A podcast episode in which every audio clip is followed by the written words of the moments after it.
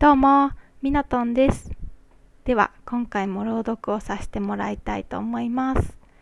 まず、朗読をさせてもらう前に、えー朗読をしている理由といいますか、わけをお伝えしますね。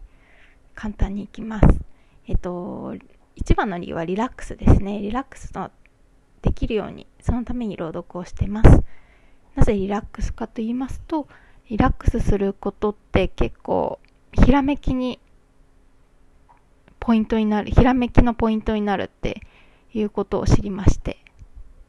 それで、えっと、なぜそのひらめきのためのリラックスのための朗読かというと、えー朗読って結構こうイメージを膨らませると思うんですよね。それでもうリラックス何も考えずリラックスするのもいいんですけれどもリラックスしながら何かできたらなと思ってでリラックスにつながるようにこうイメージ力アップといいますか何かこう自分の中で好きなように想像していただけるような内容をお伝えできたらいいなと思って朗読に至りました。もちろん自分のためにもやってますのでえっと自分のためになりつつもあなたのリラックスのためになればいいなって思います。ではいきますね。今回はという詩を読んでいきます。明日花園みたいに待っている。祭りみたいに待っている。明日がみんなを待っている。草の芽雨牛テントウムシ。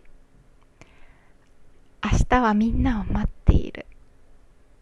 明日はさなぎが蝶になる。日はつぼみが花になる。明日は卵がひなになる。明日はみんなを待っている。泉のように湧いている。ランプのように灯っている。